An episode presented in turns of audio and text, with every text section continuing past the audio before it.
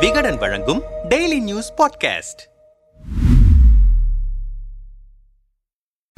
நேற்று ஆஸ்திரேலியா இன்று கனடா. காலிஸ்தான் ஆதரவாளர்களால் தாக்கப்படும் இந்து கோயில்கள். ஆஸ்திரேலியா நாட்டில் அடுத்தடுத்து மூன்று இந்து கோயில்கள் தாக்கப்பட்டிருக்கின்றன. அதனைத் தொடர்ந்து கனடா நாட்டிலும் உள்ள இந்து கோயில் ஒன்று தாக்கப்பட்டிருக்கிறது. தொடர்ச்சியான இந்த தாக்குதல்கள் காலிஸ்தான் ஆதரவு சித்தாந்தம் கொண்ட சீக்கியர்களால் நடத்தப்பட்டிருக்கின்றன. ஏன்? என்ன நடந்தது? அடுத்தடுத்து தாக்கப்பட்ட ஆஸ்திரேலிய கோயில்கள். கடந்த ஜனவரி பனிரெண்டாம் தேதி ஆஸ்திரேலியாவின் மெல்பர்ன் நகரில் உள்ள மில்க் பார்க் என்ற இடத்தில் சுவாமி நாராயணன் என்ற இந்து கோயிலை காலிஸ்தான் ஆதரவாளர்கள் அடித்து உடைத்தனர். மேலும் அந்த கோயில் சுவர்களின் மீது காலிஸ்தான் வாழ்க இந்துஸ்தான் வீழ்க மோடி ஒரு ஹிட்லர் பிந்தரன் வாலே ஒரு தியாகி என இந்தியா மற்றும் இந்திய பிரதமர் மோடிக்கு எதிராகவும் காலிஸ்தானுக்கு ஆதரவாகவும் வாசகங்களை எழுதி வைத்தனர். இந்த சம்பவம் ஆஸ்திரேலியாவில் வசிக்கும் இந்திய இந்துக்களிடையே பெரும் கொந்தளிப்பை ஏற்படுத்தியது. இந்த சம்பவத்தின் கொதிப்பு அடங்குவதற்குள் ஜனவரி பதினாறாம் தேதி கேரம் டவுன்ஸ் நகரில் உள்ள சிவவிஷ்ணு கோயில் மீது அடுத்த தாக்குதலை காலிஸ்தான் ஆதரவாளர்கள் நடத்தினர். அதே போல இந்தியாவுக்கு எதிரான வாசகங்களையும் எழுதி வைத்து சென்றனர். மேலும் மூன்றாவதாக ஜனவரி இருபத்தி மூன்றாம் தேதி ஏற்கனவே தாக்குதல் சம்பவம் நிகழ்ந்த மெல்போர்ன் நகரின் அருகே ஆல்பர்ட் பூங்கா எனும் மற்றொரு பகுதியில் உள்ள இந்து கோயில்களும் தாக்குதலுக்குள்ளானது.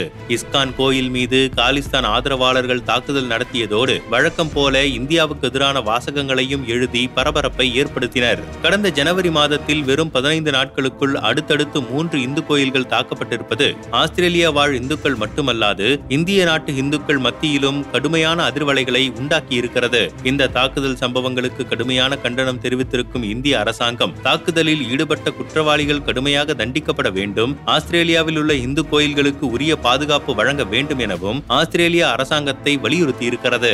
இந்த நிலையில் ஆஸ்திரேலியாவுக்கான இந்திய தூதர் மன்பிரீத் போஹ்ரா தாக்குதலுக்குள்ளான கோயிலை பார்வையிட்டதுடன் அப்பகுதியில் வாழும் இந்து மக்களை சந்தித்து ஆறுதலும் தெரிவித்தார். மேலும் ஒவ்வொரு சமூகத்தினரும் மற்ற சமூகத்தினரின் வழிபாட்டு தலங்களை பரஸ்பரம் மதித்து நடக்கின்றனர். அவர் அவர்களின் நம்பிக்கைகள் மற்றும் மத உணர்வுகளுக்கு மதிப்பளிக்கின்றனர். ஆனால் அதற்கு மாறாக காலிஸ்தான் ஆதரவாளர்கள் கோயில்கள் மீது தாக்குதல் நடத்தி இருப்பதை ஒருபோதும் ஏற்க முடியாது. இது கடுமையான கண்டனத்திற்குரியது என தெரிவித்திருக்கிறார். அதே போல ஆஸ்திரேலியாவின் லிபரல் பார்ட்டி எம்பியான பிராட் பட்டினும் கடுமையான கண்டனம் தெரிவித்திருக்கிறார். இந்த சம்பவம் அருவருப்பானது.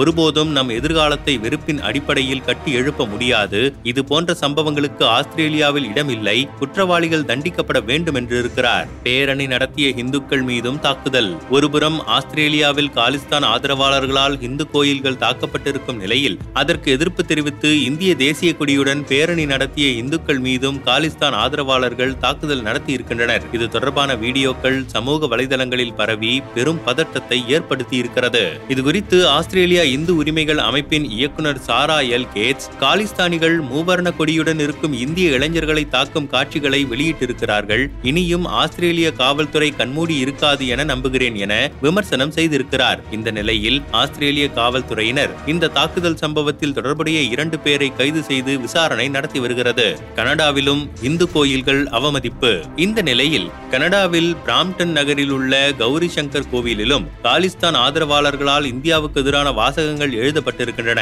இதற்கு அந்நாட்டில் உள்ள இந்திய தூதரகம் கடுமையான கண்டனம் தெரிவித்திருக்கிறது. அதனைத் தொடர்ந்து பிராம்டன் நகர மேயர் பெட்ரிக் பிரவுன் எங்கள் நாட்டில் வெறுப்புணர்வை தூண்டும் விதமான எந்த தாக்குதல்களுக்கும் இடமளிக்க மாட்டோம். அனைவரும் அவர்களுடைய வழிபாட்டு தளத்தில் பாதுகாப்பு உணர்வுடன் இருக்க வழிவகை செய்வோம். மேலும் இந்த சம்பவம் பற்றி விசாரிக்க காவல்துறையினரிடம் கூறியிருக்கிறேன் என தெரிவித்திருக்கிறார். இதனை அடுத்து கனடா காவல்துறை அதிகாரிகள் தீவிர விசாரணை மேற்கொண்டு வருகின்றனர். யார் இந்த காலிஸ்தானிகள்? சீக்கியர்களுக்கென்று தனிநாடு கேட்டு போராடி வருபவர்கள்தான் காலிஸ்தானிகள். சீக்கியர்கள் அதிகம் வசிக்கக்கூடிய இந்தியாவின் பஞ்சாப் மற்றும் பாகிஸ்தானின் பஞ்சாப் சிந்து மாகாணத்தை இணைத்து காலிஸ்தான் எனும் பெயரில் தனிநாடு அமைக்க வேண்டும் என்பதுதான் இவர்களின் கோரிக்கை. இந்தியாவில் இந்த அமைப்பு தடை செய்யப்பட்டு விட்டதால் அமெரிக்கா கனடா இங்கிலாந்து ஆஸ்திரேலியா போன்ற வெளிநாடுகளில் இருந்தபடி இவர்கள் தொடர்ந்து போராடி வருகின்றனர்.